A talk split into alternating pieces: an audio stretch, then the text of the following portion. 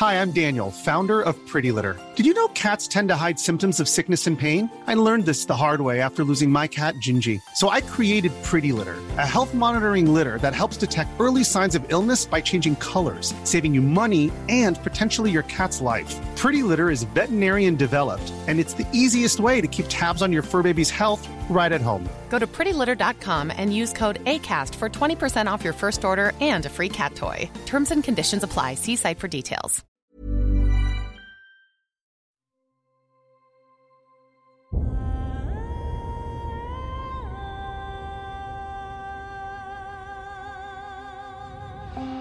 Einschlafen mit Tolkien ist dein Einschlaf-Podcast aus der epischen Welt von Der Herr der Ringe.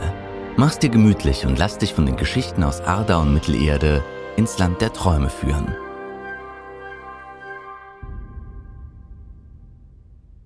Einschlafen mit Tolkien. Heute der Norden und Süden Mittelerdes. Forodwaith und Harad.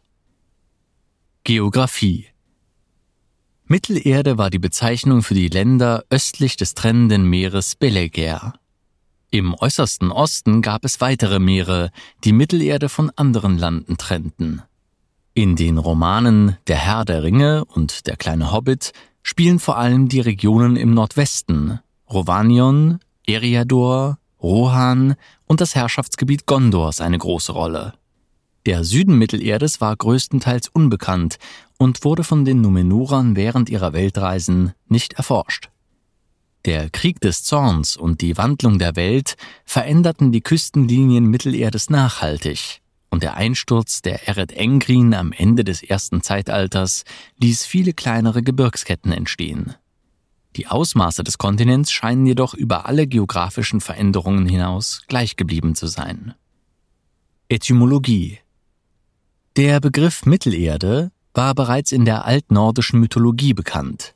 Die Menschen dieser Zeit stellten sich die Welt, den Kosmos, als einen Baum, den Weltenbaum oder Weltesche vor. Im oberen Bereich der Krone, Asgard, wohnten die Götter. Im unteren Bereich, also unter der Erde im Wurzelwerk, war die Unterwelt oder auch Totenreich. Dort lebten auch die Zwerge. Der mittlere Bereich, also zwischen Krone und Wurzel, war Midgard, übersetzt Mittelerde oder auch Mittelhain, Mittelhof oder Mittelgarten. Dort lebten Elben, Menschen, Riesen, Drachen und Ungeheuer zu Land und zu Wasser, sowie Pflanzen und Tiere jeglicher Art. Midgard war in der Vorstellung der Mythologie eine Scheibe und findet auch so Einzug in die Werke Tolkiens.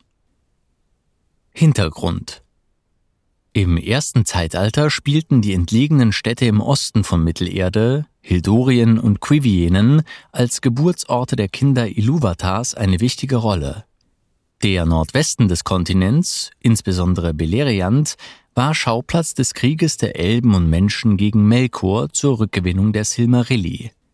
Das Zeitalter begann mit dem Einzug Fingolfins in Hithlum und endete mit dem Krieg des Zorns und der Zerstörung der Thangorodrim. Das zweite Zeitalter war das Zeitalter Numenors, in Mittelerde jedoch auch die dunklen Jahre genannt, denn dort herrschte Sauron lange Zeit beinahe uneingeschränkt.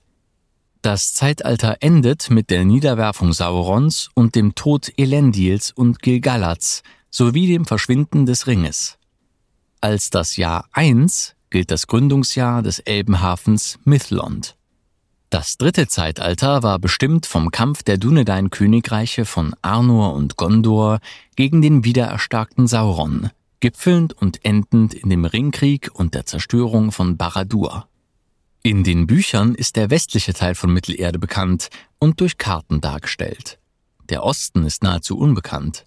Als einziger Erforscher dieser Länder gilt im dritten Zeitalter Saruman. Mittelerde musste im Laufe der Zeit viele geografische Veränderungen hinnehmen. So brach der Teil westlich der Eretluin und versank im Meer. Außerdem brachte der Untergang Numenors und die Änderung der Welt durch Ilúvatar den Verlust vieler Inseln mit sich. Küsten verformten, Flussläufe veränderten sich und neue Schluchten wurden aufgerissen. Forodwaith Forodwaith war ein Land nördlich der Eret Mithrin, des grauen Gebirges in Mittelerde. Das riesige Gebiet aus Eis und Kälte im hohen Norden war gigantisch und etwa so groß wie das wiedervereinigte Königreich in der Blüte seiner Macht, doch nur spärlich bevölkert. Lediglich das namensgebende Volk der Forodwaith lebte hier. Sie waren ein recht unbekanntes Volk, welches sich im ersten Zeitalter nicht an der Seite der Elben gegen Melkor entgegenstellte. Sie hatten sich damit abgefunden, dass der dunkle Herrscher über Mittelerde herrschte und sich mehr und mehr seiner Grausamkeit und der Kälte in den nördlichen Landen angepasst, woher auch ihr aus dem Elbischen als Nordvolk übersetzter Name stammt. Nur wenige von ihnen überlebten den Untergang Beleriands. Lediglich ein kleiner Rest, die sogenannten Lossoth, überlebten in Forochel, nahe der Eisbucht von Forochel, und blieben bis ins dritte Zeitalter bestehen. Harad Harad, elbisch für Süden, oder auch Haradwaith, elbisch für Südregion, war die Region südlich von Mordor. Im Westen grenzte Naharad an Harond und Umbar, im Nordwesten an Südithilien, im Norden an Mordor, im Nordosten an Chand und im Südosten an das Ostmeer. Im Westen grenzte Naharad an Harond und Umbar, im Nordwesten an Südithilien, im Norden an Mordor, im Nordosten an Kant und im Südosten an das Ostmeer. Die nördliche Grenze Harads war der Fluss Poros und die Efel Duath, das Schattengebirge. Im Osten wurde Harad durch ein unbenanntes Gebirge begrenzt. Es könnte eventuell das Gelbe Gebirge sein, welches in der Vergangenheit größtenteils im Ostmeer untergegangen ist. Harad bestand hauptsächlich aus Ödland und Wüsten, jedoch soll im Süden fern Harads ein riesiger dschungelartiger Wald gewesen sein, in den Halbtrolle, eine Kreuzung aus Menschen und Trollen lebten. In diesen Wäldern lebten außerdem die riesigen Mumakil, auch Olifanten genannt, und andere Tiere, wie beispielsweise Affen. Harad muss über einige Bodenschätze verfügt haben, da die Einwohner Harads, die Haradrim, Panzerungen und Waffen fertigten, obwohl sie keinen regen Handel mit anderen Völkern trieben. Wie weit Harad in den Süden ragte, ist nicht vollständig bekannt. Es gab in Fernharad eine Gebirgskette, die Eret Mithrin, die Grauen Berge. Die Numenora erkundeten schon im zweiten Zeitalter die Küsten Harads und besonders im Süden ließen sie sich nieder. Wahrscheinlich beuteten die Numenora das Land und seine Bewohner nur aus, indem sie die großen Urwälder teilweise rodeten und die Einwohner zwangen, Tribut zu zahlen. Die Häfen, die von den Numenorern errichtet wurden, stellten wahrscheinlich die ersten befestigten Städte Harads dar wie Umbalonde. Ein paar dieser Numenora schwangen sich zu Fürsten und Königen über die einheimischen Stämme auf. Heromur und Fuinur waren die einzig bekannten und wahrscheinlich auch erfolgreichsten Numenora, die in Harad lebten. Möglicherweise bekamen sie von Sauron die Ringe der Macht und wurden nach ihrem Tod zu Nazgul. Harad war Gondor gegenüber schon immer feindlich gesinnt. Dementsprechend griffen die Haradrim diverse Male Umbar an, wenn es von gondorischen Truppen besetzt war. Die Haradrim beteten Sauron seit seinem Erscheinen an, unterstützten ihn tatkräftig und nahmen zum Beispiel an der Schlacht auf den Pelennor-Feldern teil. Es gab jedoch auch unter sich verfeindete Stämme in Harad, die einander bekämpften.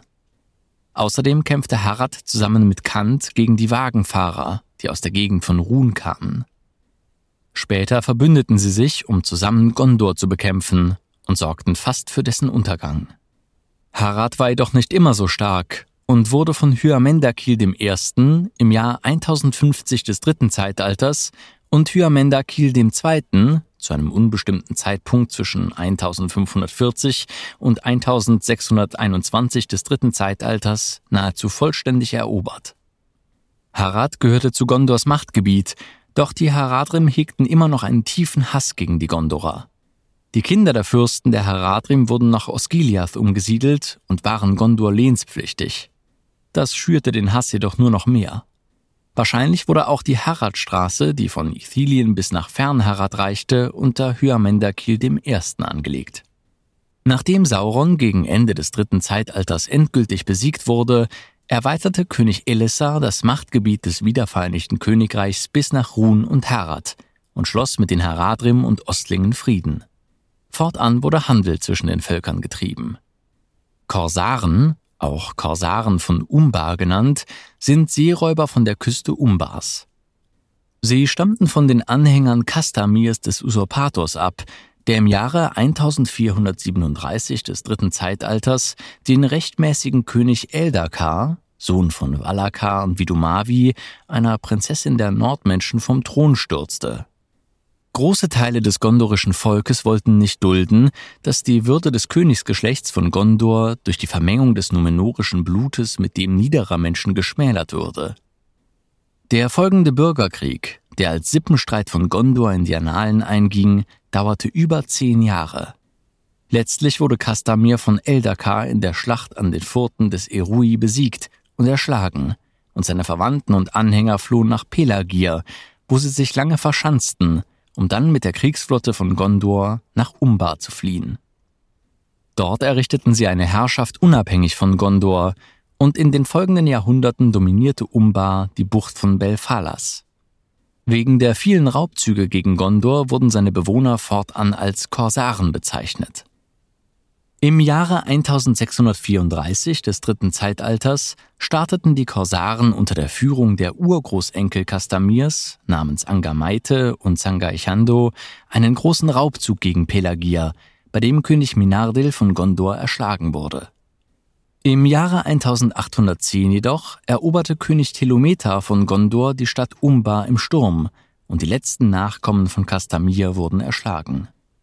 Gondor konnte Umbar nicht sehr lange gegen das feindliche Hinterland halten, und so ging die Stadt im Jahre 1944 an die Menschen von Harad verloren, als diese Gondor angriffen.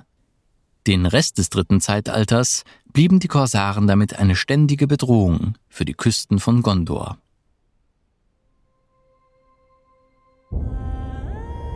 Na, immer noch wach? Wenn dir dieser Podcast gefällt, lass uns gerne ein Abo und eine Bewertung in deiner Podcast-App da. Und folge uns auf Instagram at Einschlafen mit Podcast. Über Feedback und Artikelvorschläge freuen wir uns sehr. Der Text ist unter CC-Lizenz auf arapedia.org und fandom.com verfügbar. Produziert und aufbereitet wird dieser Podcast von Schönlein Media. Gelesen von mir, Patrick Zoom.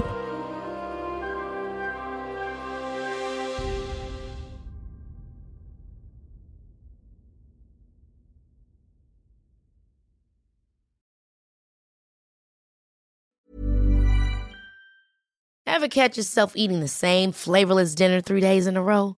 Dreaming of something better? Well, HelloFresh is your guilt-free dream come true, baby. It's me, Kiki Palmer. Let's wake up those taste buds with hot, juicy pecan-crusted chicken or garlic butter shrimp scampi. Mm. Hello Fresh. Stop dreaming of all the delicious possibilities and dig in at HelloFresh.com. Let's get this dinner party started.